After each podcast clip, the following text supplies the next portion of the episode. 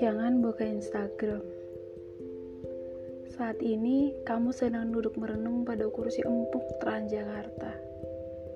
Melihat ke arah luar, lalu mendadak merasa gusar setiap kali bus berhenti untuk menaik turunkan penumpang. Tanpa sadar, bayang-bayang tentang bagaimana ia pernah dengan setia mengantarkanmu setiap hari ke halte, mendadak bertengger dalam ingatan.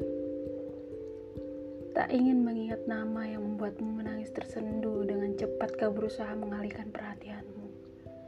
Walau akhirnya kau harus mengalah karena usahamu ternyata sia-sia. Bayangan lelaki itu datang dengan lantang, memenuhi isi kepala dan menyeruak pada setiap aliran napasmu.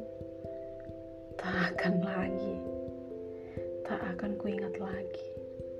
Begitu kau berkali-kali berkata pada diri sendiri. Sialnya, baru saja berusaha untuk mengalihkan perhatian. Timeline Instagram yang baru saja kau buka justru memperlihatkan sepasang pengantin dengan rona bahagia.